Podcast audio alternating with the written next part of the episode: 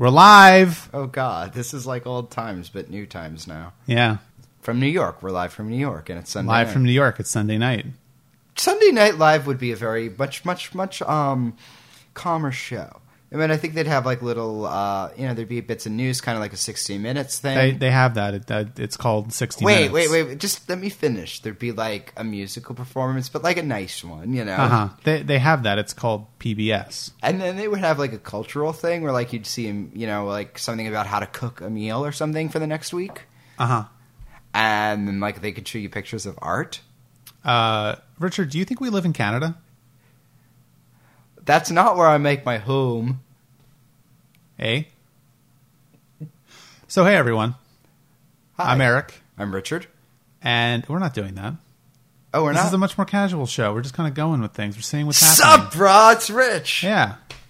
So that could uh, be like my intro thing. Sup, brah? It's Rich. you could do that, I sure. could do that. that would work fine. I call guys at work bro, and because they don't know me from you know before, they see nothing weird with it.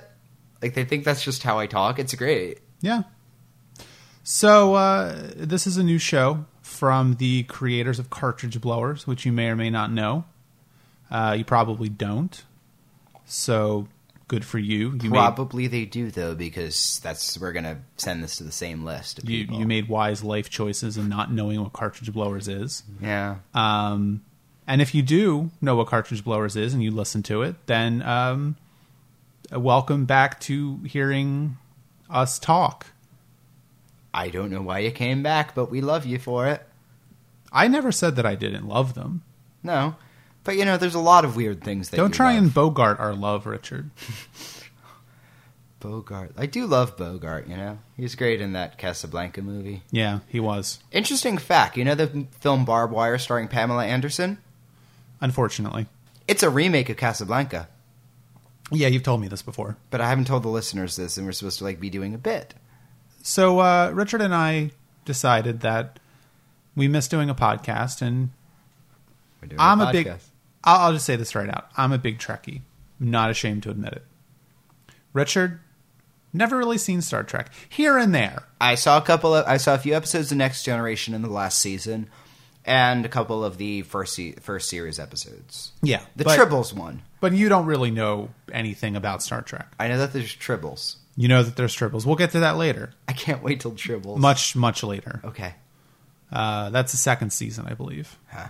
I'm not as well versed in the original series, which is one of the reasons why I'm enjoying doing this. Yeah. So we thought that a really fun thing for us to do, uh, perhaps not for you out there listening to this, I really don't care, uh, would be for us to watch Star Trek and record podcasts about our reactions to it.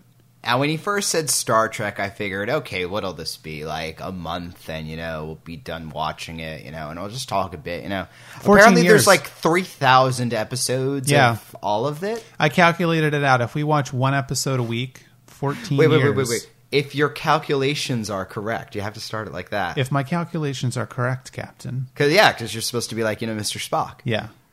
I am I? Yeah, you know, when he does like the calculations, isn't he always doing Huh. the calculations? See, I always thought of myself as more of a Uhura type. Yeah. I Yeah. gotta be honest with you. Yeah. Oh, you're definitely Spock. Oh. That's unfortunate. I am obviously Chekhov. Uh, sure. Why not? I always thought you were maybe more like Yeoman Rand, but, you know, you haven't seen her yet. Like Ayn Rand? Yes, actually, uh, Ayn Rand had a regular guest spot on Star Trek: The Original Series. Little known fact: she was really bad, not very good. I'm going to say uh, the Russian accent kind of held her back, but that's where they got the idea for the character of Chekhov because Chekhov does not enter the show until the second season. Oh, I knew that. right. So I thought they just put him up to, you know, get the kiddies watching. they did. Yeah, that's true. Anyway, so what is this show going to be then? We're That's it. be That's it. We're going to watch Star Trek. Cartridge blowers, but with Star Trek. That, that fairly accurate, yes. Startridge blowers. Yeah, we don't have a name, so this is the as yet unnamed show. Um, we're still trying to figure that out. You don't like Startridge blowers? I'm completely ignoring everything you're saying to me right now. okay. That's probably for the best. It How long have I known you? This is how band dis- name discussions usually go. I say things and they just want to talk That's about. That's how your life usually goes, Richard. Yeah, I, I, I, I've spent a very powerless th- tw- 30 years on this earth. Yeah. So we don't really have a schedule for this. Well, it's going to come out once a week. We'll say that. We're going. I'm, I'm going to be very committed to this. It's going to Okay. come out once a week. Uh, we don't know how many episodes a week we'll talk about. We don't know how long we're going to be doing this. We don't know anything really, except that we're going to be sitting down once a week to talk about a Star Trek episode that both of us watched during the preceding week. This means I have to watch Star Trek now. That's true. Luckily, they're all on Netflix. Really? So that our loyal listeners can follow along at home? Yes. So if you get a what is it, eight dollar a month uh, streaming subscription to Netflix, then you can follow along with us and watch Star Trek. The nice thing is, uh, we're starting with Star Trek, the original series, and the episodes we're talking about this week were actually the idea I had was to start with the first and second pilots. So those of you who actually like Star Trek would know that the show had two pilots. First one is called The Cage. The second one, Where No Man Has Gone Before. So I thought that would be a fun way to start the show, to get Richard interested in it, you know, just kind of see the differences, see how the show evolved, et cetera, et cetera. Okay, well, this seems like a good thing, and I actually did my homework and watched the two episodes this week. I'm very proud of you. Thank you. Do I get an, an A? I, I don't give out grades until the show is done. Well, you don't give me grades. I earn grades. That's true. That's true. Yes, I, I don't want to. Yeah, that that's very true. Yeah. Let's not go down that road because then we just get into grade inflation and the collapse of the American educational system. And it's not that kind of. Okay, show. look, I cheated, okay? I cheated. I talked to someone else who saw the episode, and they just told me what happened, so I'm sorry. But you should have checked it on one of those online sites that you can check plagiarism on. I don't have a subscription. I can't afford it. That's okay. It's $8 a month on Netflix. Ah, Yeah. so you want to talk about the cage? Okay. I loved The Cage. Did you really? It was uh, okay. So one of the things I thought was interesting was how like iconic the show is because the show the episode seemed weird to me, and I'm not really familiar. Yeah, with the original it's- series. it's so why don't- yeah, different. do you want to explain the? Do you know anything about the background of it, or why? Do I know anything Oh, about God, the right, background yes. of it? I mean, come on, who am I? I forgot. There was one time, you know, I, I was just like going to bed and Eric was there and I just said, oh, you know, blah, blah, blah, Star Trek. And for 20 minutes, you're like going on this minutia of Star Trek. And just what I thought was the funniest part of that was you had this look in your eyes like it was unable to stop and you just, you know, uh, like, like on TV when they have someone you know possessed and you know you could they just oh I saw you know I was just in there trapped saying help me I'm trying to get that's how you looked at that moment No, that's accurate. yeah That's exactly how I get when I talk about Star Trek. it's how everybody gets with Star Trek I, I actually have a confession to make. Let's hear the it. the idea behind this show. Well, I mean, I, I do miss doing a podcast with you, my good Aw. friend Richard, but uh, also it's it's part of my twelve step program, Star Trek Addiction. okay which step is this Uh, this is step one. oh Yeah, that'll take a while then a little bit. So, The Cage was the original pilot that was commissioned by NBC. Uh, it was produced by Desilu Studios, which, Oh. yeah, not a lot of people know that. that explains why there was that random bit in the middle where Lucy just like kind of just does a pratfall yeah, it yeah. didn't really seem to make it I mean it was She- she- funny it was Lucille Ball I mean Yeah, she she just kind of she kind of sweeps her way out Yeah. of the turbo lift, and Yeah, like, nobody crazy. can notice me, and then she just falls. yeah And Jeffrey Hunter looks at her like dun dun. and then they just Uh. Right. So uh, Gene Roddenberry had the idea, uh, I believe, in the fifties, uh, to start. He had been a, a writer, a TV writer, uh, for a few years before Star Trek, and uh, basically he pitched this show to NBC as. Uh, "quote unquote" wagon train to the stars. why it's called Star Trek and all this kind of stuff. yeah, Um, kind of an adventure show, an action action adventure show set in space. You know that kind of thing. Had there really been that much in the way of space shows at that point? Not really. I mean, there was Lost in Space, of course. Um, in in England, of course, Doctor Who started three years before Star Trek, but that's a completely different sort of. I am terrified of Doctor Who, by the way. Yeah, you should be. I mean, I'm more terrified of Doctor Who fans. there's really no reason to watch the old Doctor Who. It's not very good. I'm sorry. I, I we're probably Oh God! get attacked. No, no, no, Um, no, no, no, no. Let's start trashing Doctor Who in every episode, so we'll get listeners. Well, I, I, I mean, I have a, I have a, a personal thing with Doctor Who because I, I was in a relationship with for for many years with a, a man who was a huge Doctor Who fan. So I, I, I'm kind of scarred by that experience. So Believe it or not, that's actually the plot of the original UK Queer as Folk. it is, yes, that is true. Um, so no, there had not been a whole lot of uh, you know television science fiction before this, and, and you know a big part of the reason is it's expensive to do it. Uh, you know, even though it's done on a '60s kind of scale and budget, I mean, you know, It's still a 60s budget, yeah. Exactly. Um, so yeah, that was the original idea behind the show. Uh, NBC commissioned the pilot and paid to produce it. So you had Jeffrey Hunter starring as uh, Captain Pike. Which hey, who's Captain Pike? Where's Captain Kirk? I'm sure you were asking yourself. no, I was just staring into his big, beautiful blue eyes. Yeah, he was a good-looking man, wasn't he? eyes. Did you know that he died a few years after that? Really? He uh, had a brain hemorrhage, I believe, and he died when he was like 43. Oh my god. I believe he died in 1971. Wow. Yeah. It's terrible. Think about how different the entirety of Star Trek could have been if NBC had picked up this pilot and went with Jeffrey Hunter. I really wish they had gone with, by the way, the original pilot because one of the things I like to.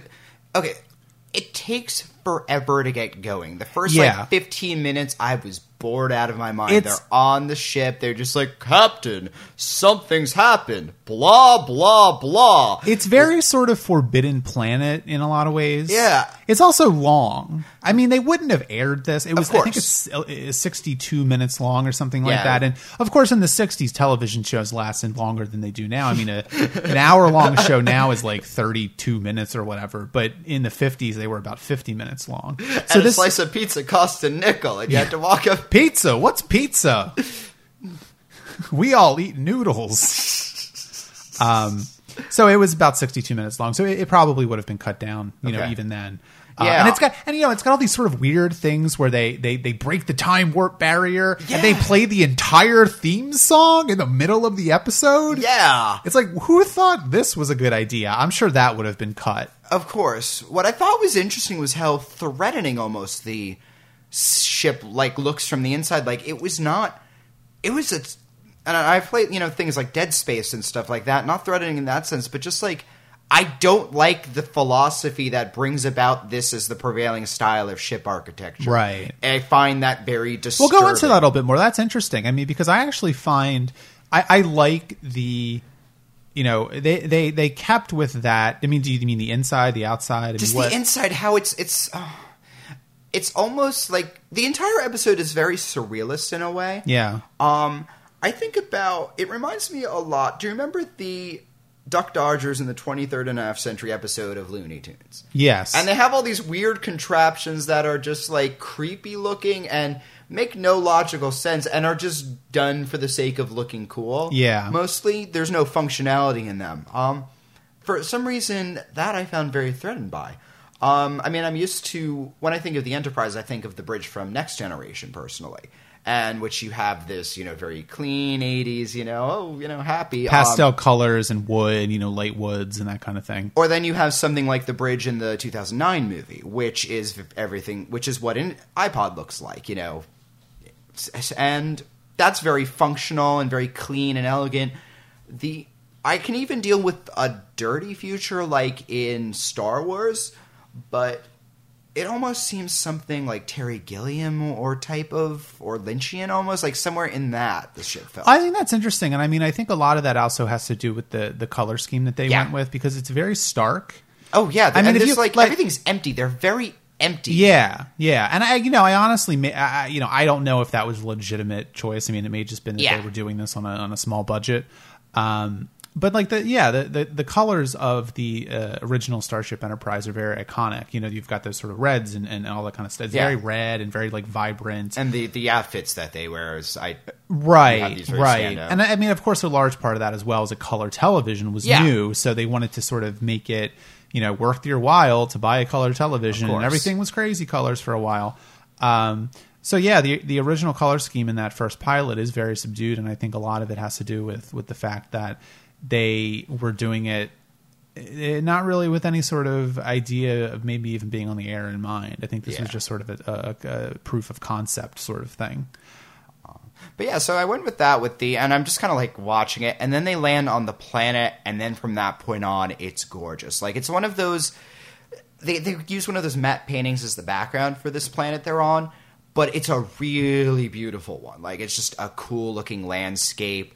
The design of this alien. Well, let's go into that a little bit because they, the ones on Netflix are the the, the remastered uh, original Star Trek episodes. So Okay. they did redo some of the special effects, like because what happened is they they they remastered it for uh, high definition a few years ago, and a lot of the effect shots like just looked really bad.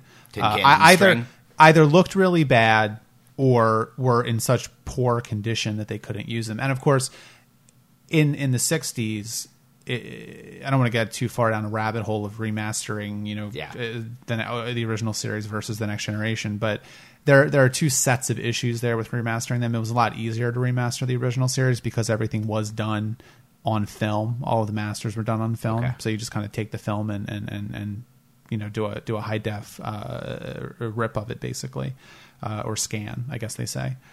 So uh, the the matte paintings and things like that, they are all the original ones, but they also have some additional Shininess to them. shininess to them. Exactly. Well, I'm talking mostly on an art direction level because it's this very desolate, deserty looking, you know, planet with all these really pretty rocks and these really interesting. It just the entirety of the rest of the episode looks cool, Yeah. and I don't know, just interesting things start happening. It's the oh, do, uh, should we get into the?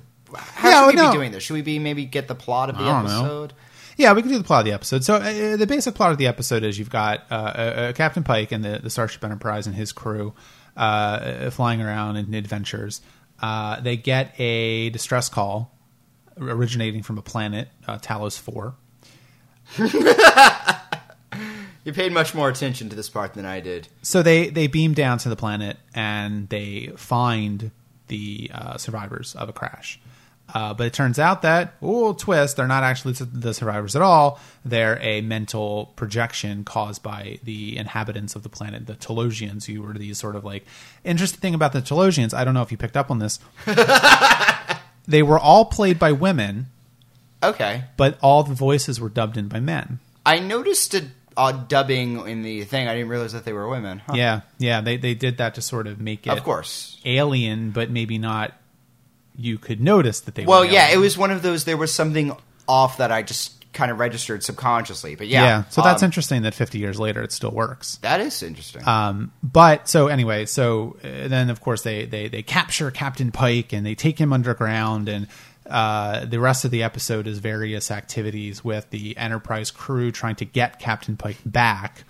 You know, trying to, and of course they're fighting against people that have mental projections, and they're like, well, maybe maybe we actually did blow the mountain up, but they're just making us think we didn't do it. And it turns out at the end of the episode that yes, that is true. Yeah. They were actually doing that. Uh, but the bulk of the episode does take place with Captain Pike in this sort of zoo atmosphere, and it turns out that the Talosians are incredibly smart and don't really need to uh, talk. They all do things, you know, ESP. They have telepathy. They have, you know, and their brains are like three times human size. right and they they they when they talk like they have the, the the pulsing veins in their brain and all that kind of stuff Yeah, there's one part where like one of them is like reading thoughts, and you see this light just, and it's obviously like a balloon or something Yeah. like that. But it, it, it was late enough at night that it was a really creepy effect. yeah and I, I think that you know everybody that worked on that would be really happy that you said that because 50 Um, years later yeah. and it still works uh, and and again the bulk of the episode takes place with captain pike down in this zoo um, and their attempts to get him to mate with uh, this woman. Uh, turns out, of course, that at the end of the day, they they don't succeed. Captain Pike escapes, and it turns out that she is one of the survivors, the only survivor of the crash that is horribly disfigured, and they're giving her the mental protection of beauty, and so they kind of tell her, "Oh, you can come with us," and she decides to stay, and it's this very sort of bittersweet ending. Well, the and then thing they, they go, they all do leave, is and that's because- the end of the episode. because their brains are so developed they can't do anything like physically and so their society is essentially breaking down and what they want why they want to have humans breed is because they need essentially a slave race um, Right. and it's this whole you know well we're not going to be slaves and human and all of that. What i thought was really interesting about the episode is how bleak it is because and it's all taking place again in this very drab very creepy looking spaceship. They go to this planet that where the distress call isn't even real. It's a trap he's in this cage and you know he meets this woman who is just keeps trying and if they think wrong they get punishment which is basically this mental vision of essentially hell. yeah it's like love it's love and burning. And you know they finally talk to this they finally are able to you know talk to this brain race. And they you know the brain race explains why they want humanity. And he says you know i can't uh, you know, I can't let humanity be slaves. And he's like, well, we realize that you, as a species, you know, don't like captivity, and you know, we can't make you suffer. You know, so we're gonna make the choice to basically, as a race, die out. And they even say, you know, well, humans could share your powers. You know, and they say no, you know, because then you'd be in the situation we are. And it's just then they leave and they've basically and this woman is under this delusion that she's beautiful and she's this they show uh, there's like a morphing thing of her the illusion fading and yeah she's it's She's depre- she's horribly scarred old, and she's kind of a she's got hunchback. yeah. And so this is what this woman's living at, and they give her a delusion of the Captain Pike to live with, you know, kind of and be married to, and it's very dark. Like it creeped me out this entire episode. I think that's why I wanted this episode to this series to be made, especially at this point in time. Um, And it's also interesting because on, on, on, a, on a completely different level, it's very bleak because Captain Pike as a character, the, the opening scenes of the show are him in his quarters with the doctor and they're drinking space martinis and they're talking about this this uh, mission that recently happened where some people died and, and things went wrong and you know Captain Pike is talking about retiring and Yeah. leaving the space force or the space agency or whatever they call it um, they hadn't gotten all the terminology Of down course. you know and you'll find that to be the case throughout most of the series uh, you know so that in itself is interesting because he's this sort of like conflicted tortured soul who isn't really sure that he wants to do the job that he's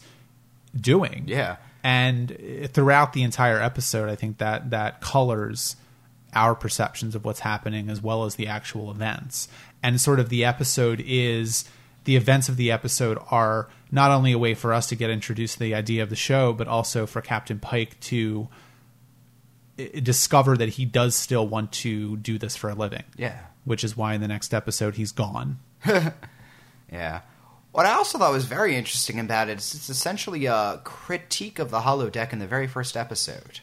Uh, because they very specifically one of the you know things that people always talk about the holodeck is well if they really if we had that technology in real life nothing would get done you know because we'd just be in you know pornos all the time. Um, or killing people. Yeah exactly. That's Um, that's what everyone always says. You'd either use it for for fucking or killing. Yeah, and one they explicitly say in the episode, you know, living in this world of delusions that's very bad. You end up not doing anything real, and I thought that that's interesting where that began, and people talking again about the hollow the holodeck is a refinement of these basic ideas done with technology rather than uh, you know mental strength. And you know those criticisms aren't new and the whole this is basically the plot of the matrix in a lot of ways too Yeah, and is it is it right for her to stay there and, and, and, and live in this fantasy world that she's young and beautiful?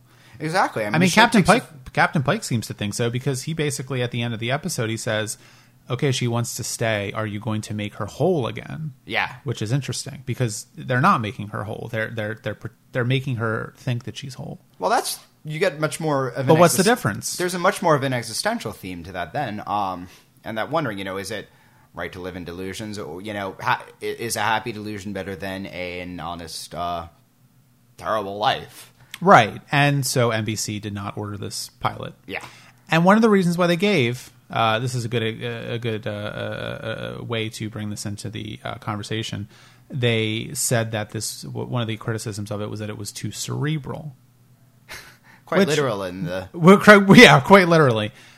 I, I can't say that they're wrong. No, this is a. It, this was the kind of. I mean, this is. It does fit very much with 60s sci fi, but more of the Bradbury Asimov type of sci fi. Yeah, Um, I, I we'll, we'll get to where No Man has gone before the second pilot in, in a little while, but you know, wa- rewatching these these two pilots, I like the Cage a lot more. Yeah. and just based on the pilots alone, I can see a lot more potential in the Star Trek of the Cage than I can in the Star Trek of Where No Man Has Gone Before. Which is interesting because, of course, the Star Trek of Where No Man Has Gone Before has lasted 50 years, and you know how how much money does anyone involved with Star Trek have? You know, Which- like it's it's that was the successful one. Which tells me that I was right not to take that job as a TV executive in 1965. Well, that yeah was a very good thing for you, but you would have gotten health insurance. Did they have health insurance in the 60s? Yeah, but you know, I mean, things cost three dollars. That's true. You went to have your lung taken out, and he was like, "Yeah, give me a horse." I mean, it was that kind of thing. Okay. so This was also in Ohio. correct. Um, yeah, I, I I don't know, and I think the fact that there, what I thought was interesting is how much less of a focus on character there is. There is Captain Pike, there is you know Ivanova, and there's you know the new little yeoman lady type, Well, let's no, let's talk and the Doctor who sort of has a role and then disappears for like most of it. Well, let's talk about number one because she also was a criticism that NBC had of the episode as well, and that's why she's not in the show.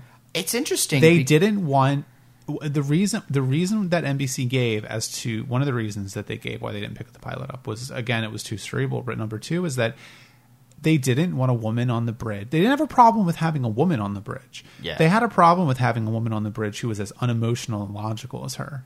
Yeah, she's kind of uh, yeah, she's more of the Spock character than Spock is. Yes, and Leonard Nimoy has even said that after the second pilot was picked up, and he was the only actor to make it into that second pilot, uh, because none of the other actors from the first pilot got option to go into the second pilot. Yeah. that he actually picked up on uh, a lot of the sort of unemotion uh, of the number one character into his reading and acting of Spock, and so Spock, in effect, became and the and the whole Vulcan species became this logical, unemotional race because Majel Barrett got fired from Star Trek. It's it's it's this kind of weird stuff. Were they that- married at the time? They were not. No. they- Okay, because I was going to say, how do you fire the creator's wife exactly? yeah, they didn't get Okay. married until later. But I, I thought it was really- She's a really interesting character, and I think you know it, it, it's interesting because it, it even at this very very early nascent stage where the show has not fully developed and hasn't fully found itself, it really shows you that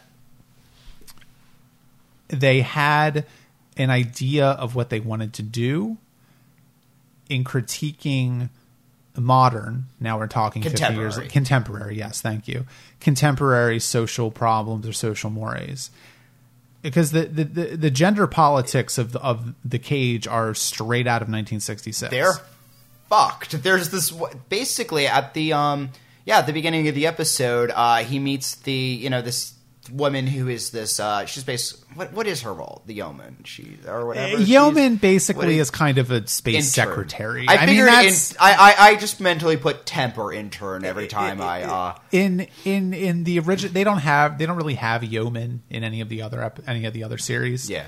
uh basically yeoman are, are space secretaries they're all Okay. women young women that come onto the bridge and Yeah. hand captain kirk a pad and he signs something and they walk Yeah. away and they flirt i mean that's basically what a yeoman is Uh, in and in the episode, he comes in and she's like, "This is the new yeoman." He's like, "I want my report up by five thirty or something," and she gives it to him, you know. And But that's but that tells you. I mean, that tells Yeah. you where Gene Roddenberry was, right? Because in his first pilot, he had number one, a woman, a strong, unemotional, logical woman on the bridge. Second in command when the captain goes down on a la- in a landing party, she's in control of the entire ship. In in the series that got picked up as it got as, as constructed, you have yeomen who are basically space secretaries, mm-hmm. and you have Uhura who is basically a space telephone operator. Now, I think that's interesting. Well, I didn't think that. See, there was a bit more to the exchange when he tells her to stay on the ship, you know, when he's first going down to the planet, because she very obviously, you know, wants to help out. And when he tells you, you know, no, you're staying on this, I got a very strong sense of, you know, you're the, I'm the man, I go out, you know, you're the woman, you man the house, you know. Yeah, there's some of that too. Which definitely, and then there is a subplot where she basically then, when Pike is captured, she goes down and she's manning this gun to, uh, you know, blow up the the complex or whatever. And you know, she has this very. Her hairstyle is what my mom's hairstyle was at that. yeah, she's got sort of that helmet hair. Yeah, like Yeah. it's just very. So it, it's very funny for me to watch that, you know, because again, she looks like my mom when she was, you know, twenty. You know, But I think it's But- interesting too because they don't sexualize her at all. No. I mean her clothing is not sexualized. The way that she makes herself up is not sexualized. I mean, there's nothing about this character that is sexual in any way, and it's funny except for I- the fact yeah. that she is a woman. And I've been comparing her to, uh, you know, Ivanova from Babylon 5 and um, Zoe from Firefly because they are, they're both have the same basic role where they are the they're the right hand and you know they are a woman and it's, it is, but I think obviously Ivanova's and Zoe's characters are much more interesting from a gender politics point of view because they are fully feminine. Uh, Right. Zoe more so than Ivanova, I would say, just because that's the interest of Firefly more than Babylon Five. But um, But it's interesting how a woman in charge in the '60s has to be completely d- as devoid of femininity as possible. Right, exactly, and that's a good point. And I think that that's a big reason why I say that you know this episode in particular really brings those gender politics of 1966 into the 23rd century because women in positions of power in 1960s America could not be feminine and in charge. They they did have to basically act like Yeah. men.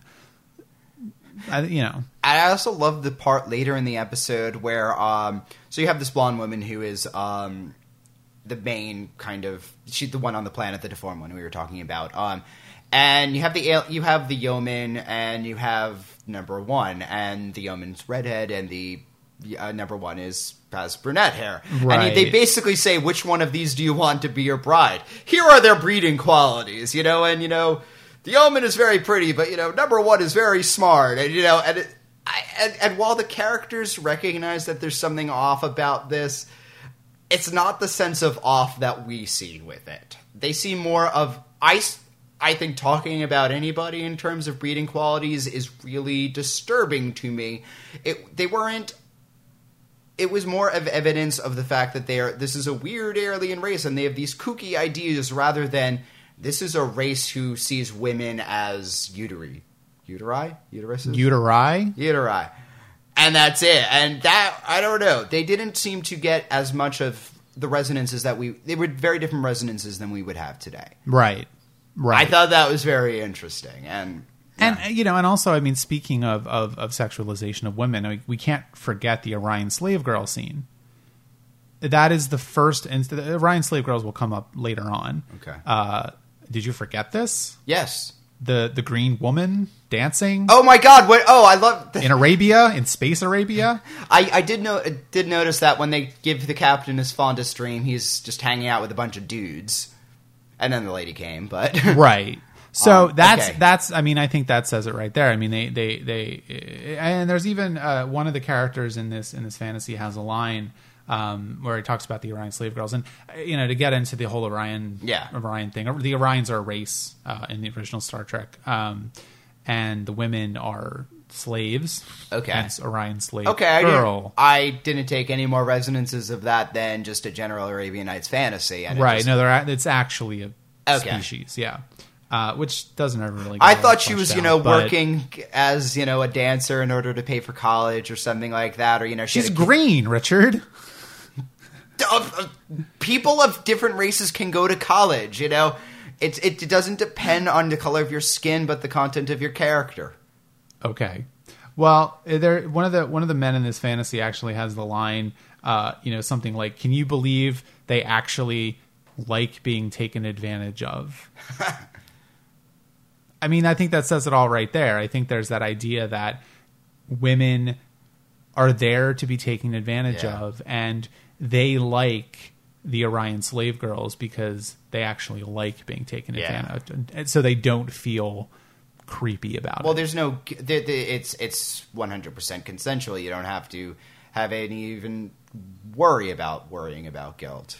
Yeah, Yeah. yeah. There was another thing I remember though, where when they are talking about you know number one's breeding qualities, they do specifically say something like you know, and I can read her thoughts. She's thought of you, or she's fond of you, or something like that. They very explicitly, you know, I I, I figured they would be setting up if there was going to be a recurring thing that he would have a love triangle between the yeoman and number one. It could be, yeah. That sure. it, it seemed like that would be an element of the series.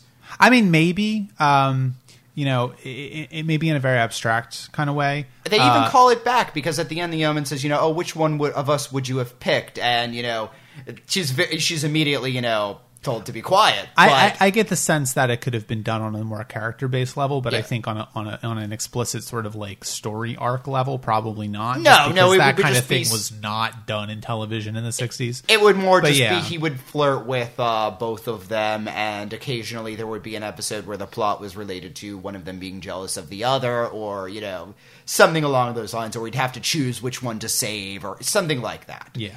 there there would be plenty of things they could do without resolving that. All right. Well, uh, do we have anything else to say about the cage? Just Should- that I loved the fact that when he's in the zoo, they're showing all these different alien races, and there's a guy in a gorilla suit and a guy in a bird suit, and it's shot with all these weird camera angles and these scary sound effects. So it's a very creepy scene again in context, but it's also hilarious. I mean, I like the, I like that the, the that episode is both 100% campy and 100% serious. Yeah, it manages yeah. to do both. And that's something that you'll find throughout all the original. Star Good, Trek. because I like that's- that, too. and that's why people like Yeah. the show so much, and why it's still incredibly entertaining almost Yeah. 50 years later. All right, so let's move on to where no man has gone before, which is the second pilot uh, of Star Trek, and we'll sort of. I think there's less to talk about with this Yeah. episode. I don't have that much to say other than I found it kind of boring, and I liked. Uh, a- and Babylon Five did the same exact episode first. Yeah. So, um, I, I, I think a lot of the meat in this will be comparing comparing the two pilots.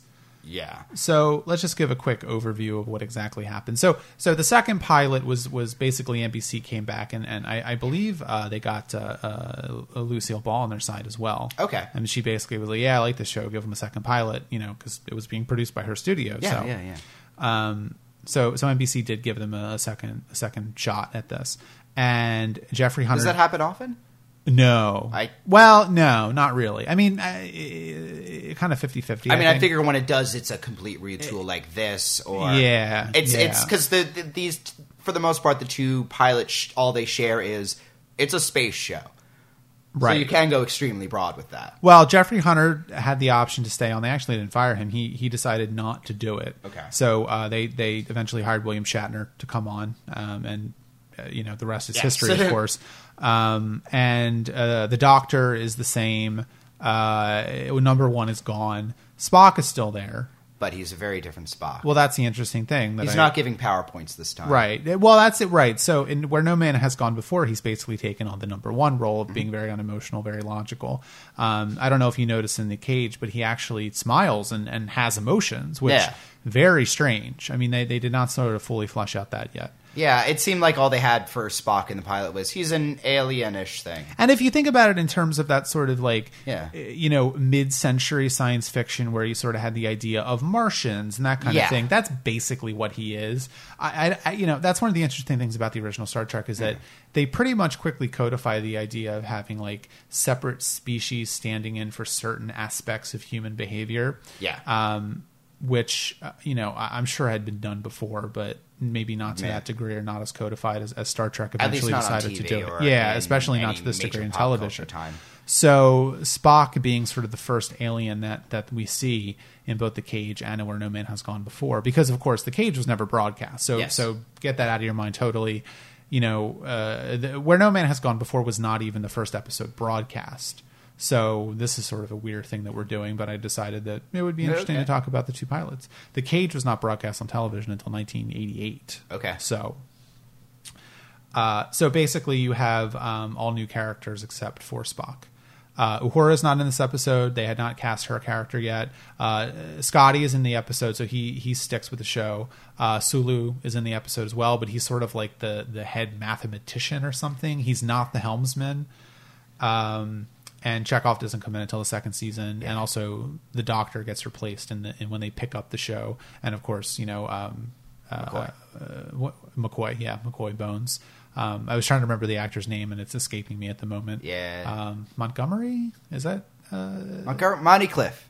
no, that's not right. Anyway, uh, I'm losing my Star Trek cred already. I can't. Oh, no. Who played Bones? I feel so bad. Quick, quick, quick! What's the tribble? It's a type of Oh my God, he doesn't know. soft drink that people in the 23rd century enjoy that tastes like butt. So, this is a much more boring thing. Oh.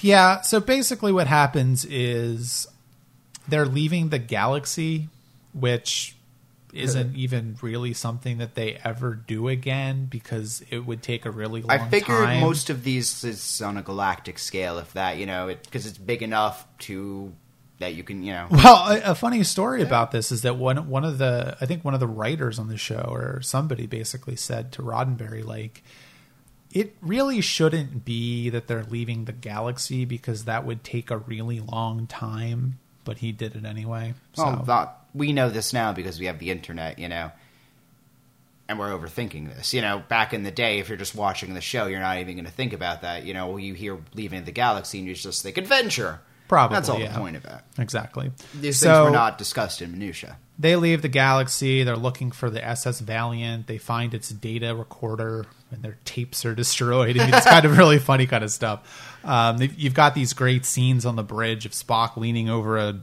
viewfinder and yeah. you know going through vacation photos or whatever the fuck he's doing. Um, and then the the ship is leaving the galaxy, and there's lightning, and things get destroyed and caught on fire, and uh, Gary Marsh, Gary Mitchell, uh, gets knocked out, and when he wakes up, he has tinfoil eyes, and he's crazy. I have to say, up till the tinfoil eyes and he's crazy, I had no idea what was going on in that episode either because it was just like 15 minutes of techno babble. It was really weird. It was really it was- boring. yeah, it was not. I, I can see why they didn't air it first. because Jesus Christ. Um, so actually, after that, ha- oh, there's a there's a psychiatrist, ship psychiatrist on the episode, which is also a female character. Um, you know, they they just they, Gary Mitchell's going crazy, and he's deciding to be evil, and you know he's developing telekinesis, and it's just- getting stronger and stronger, Right, and what's he going to become? And he wants to become God. And he can read really fast. Whoa, he can read really fast, and he can get himself a glass of water from across the room. yeah, there's a scene where he's like using the overhead projector and like switching pages and like you know reading a book. And he's like, oh my god, this is the this is what they thought that Kindles would be like. which is funny because Kindle actually changes pages slower. That's true.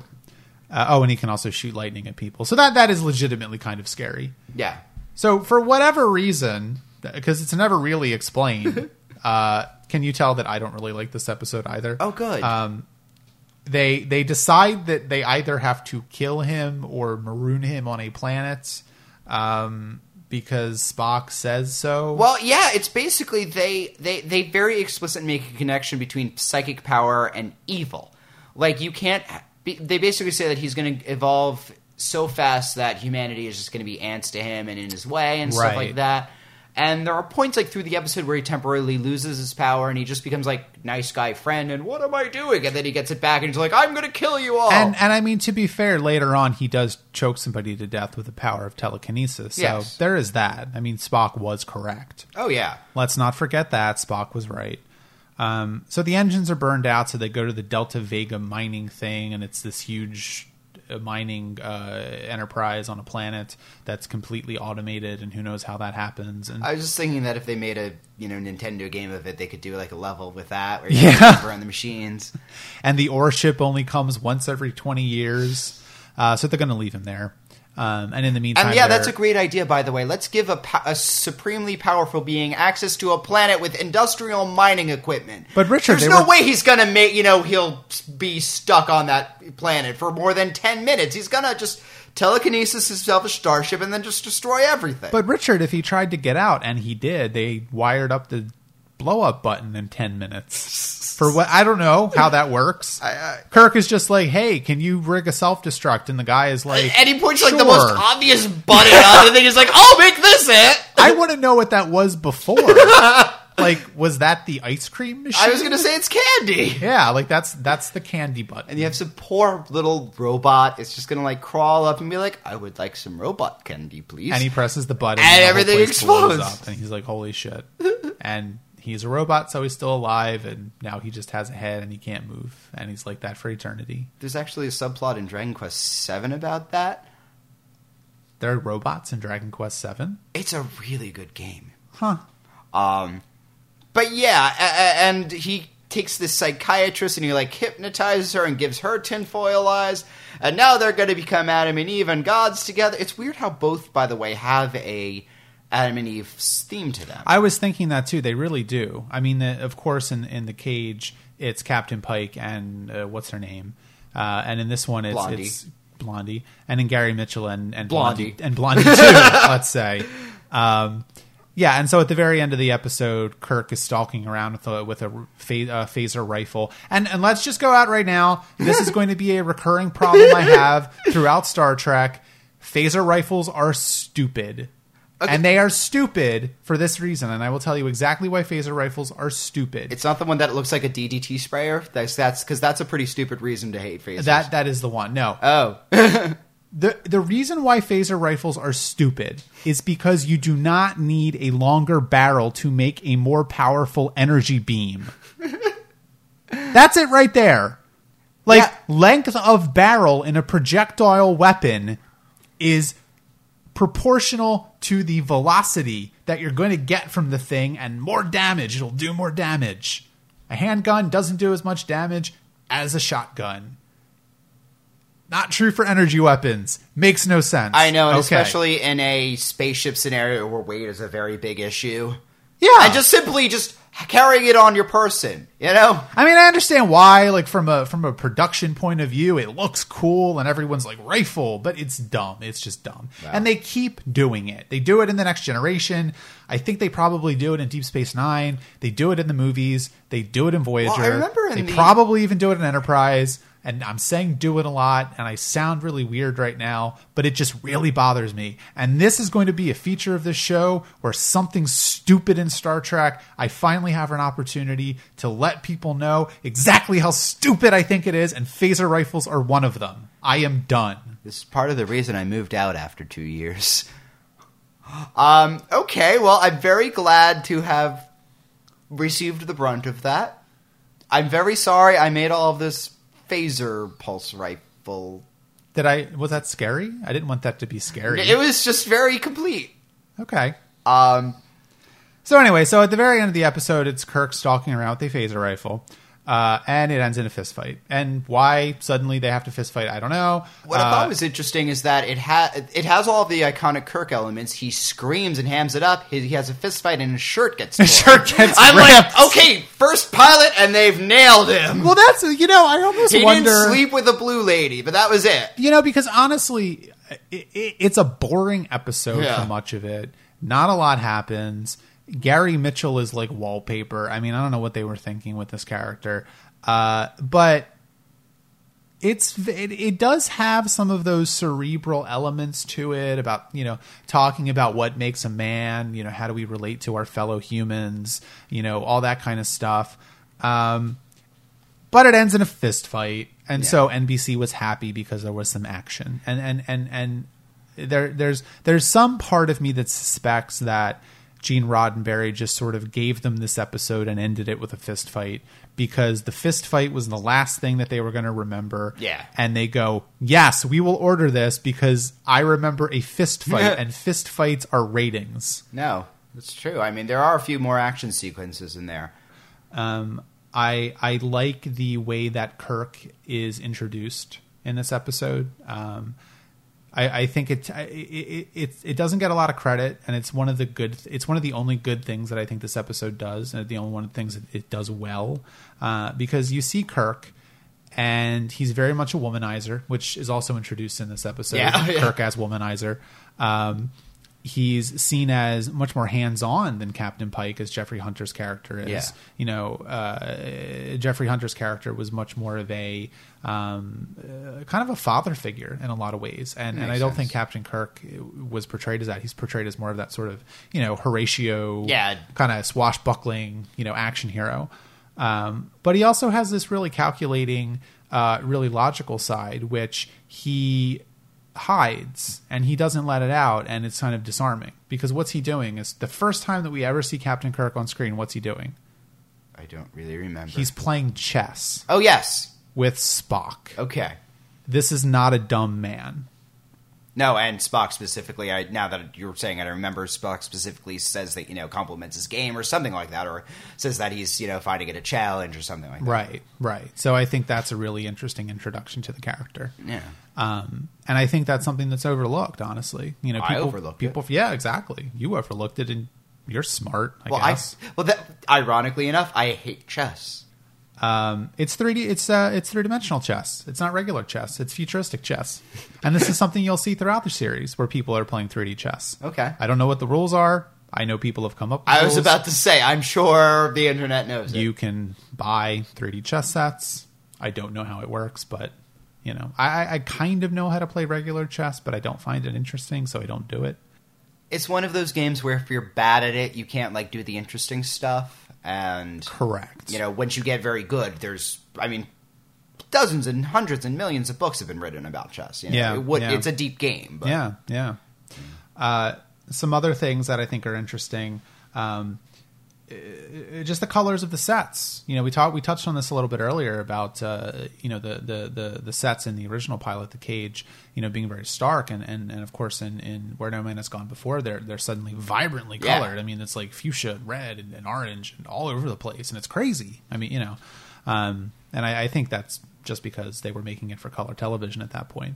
But I mean, they you know they made the cage for color television as well, but I think that was filmed in, in, in late '65, and so by the time they commissioned the next pilot, and you know, color television is sort of becoming a thing, and it was going to be no, it's tele- almost garish. Yeah. yeah. So Which I have to wonder how much of that was intentional and how much was just learning to dress sets for color. Because well, I, I, know t- you have. To, if you look at black and white, you know, sets that were intended for black and white, the colors are very weird because they use bizarre combinations that just look good as shades of gray. I I would say that in general, I I would say that it's probably more the f- the former. They Okay. just wanted those garish colors because they had had color Yeah, that color movies for you know 30 40 years at this point so they knew how to do it okay. um, it's also very racially diverse if you notice i mean there's Yeah. there's uh, two, there's two black guys on the bridge at one point there's sulu who's asian uh, there's a couple women on the bridge i mean this was something that you didn't really see on television Yeah, in, the, in the mid the- 60s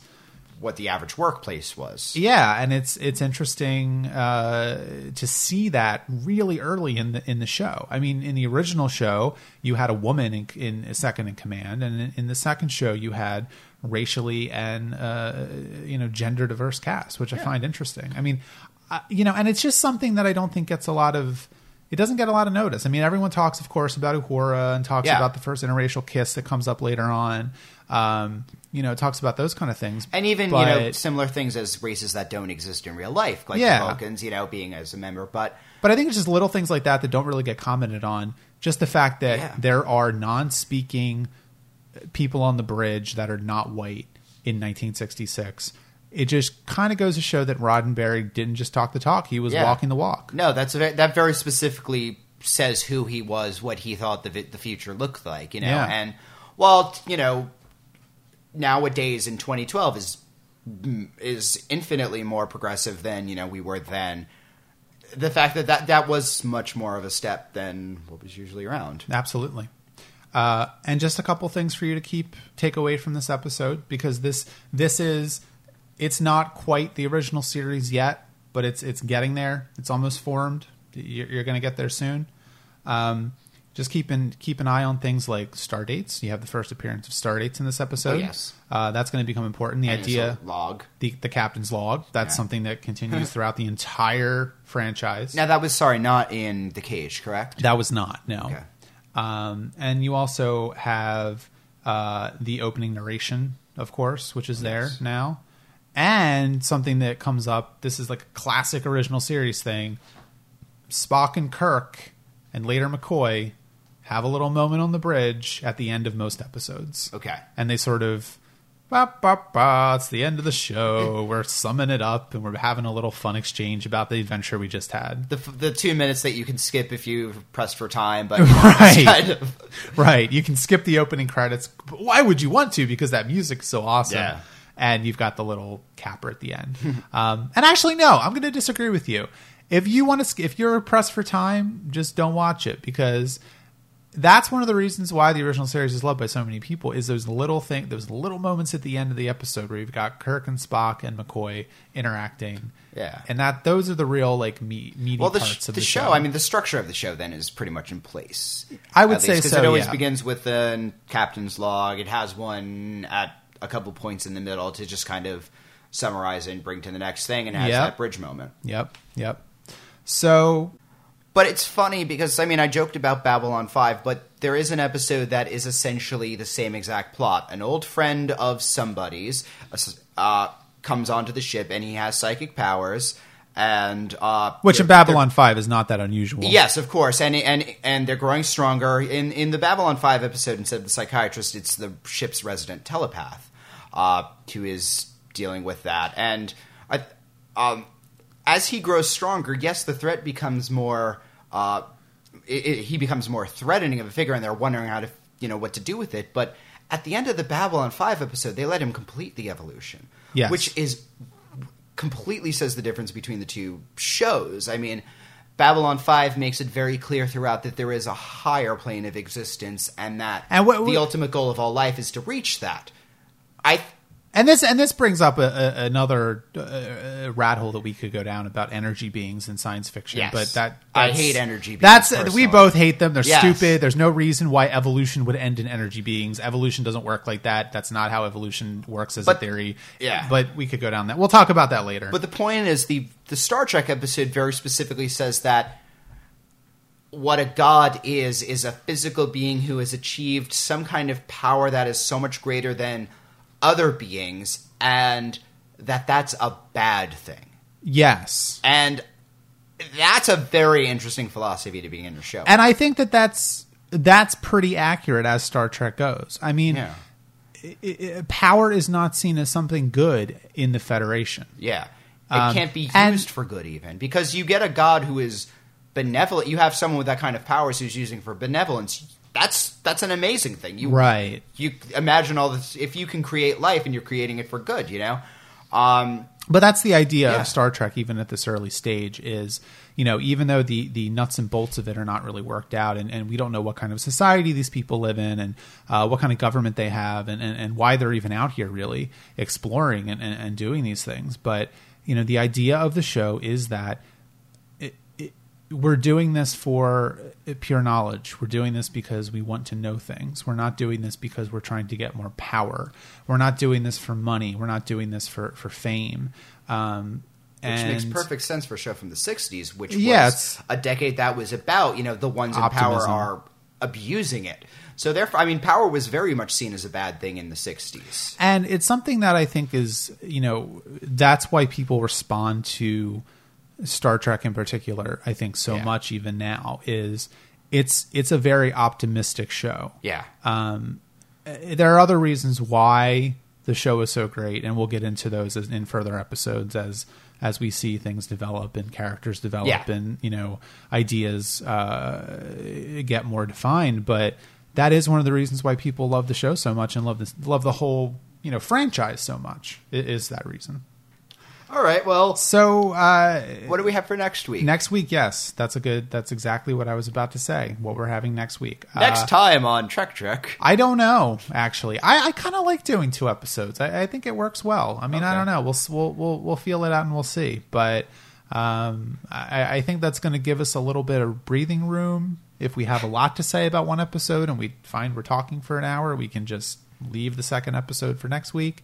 If we find that we're looking at each other and grunting, we can move on to the next episode. Mm-hmm. So next week we will definitely do the man trap mm-hmm.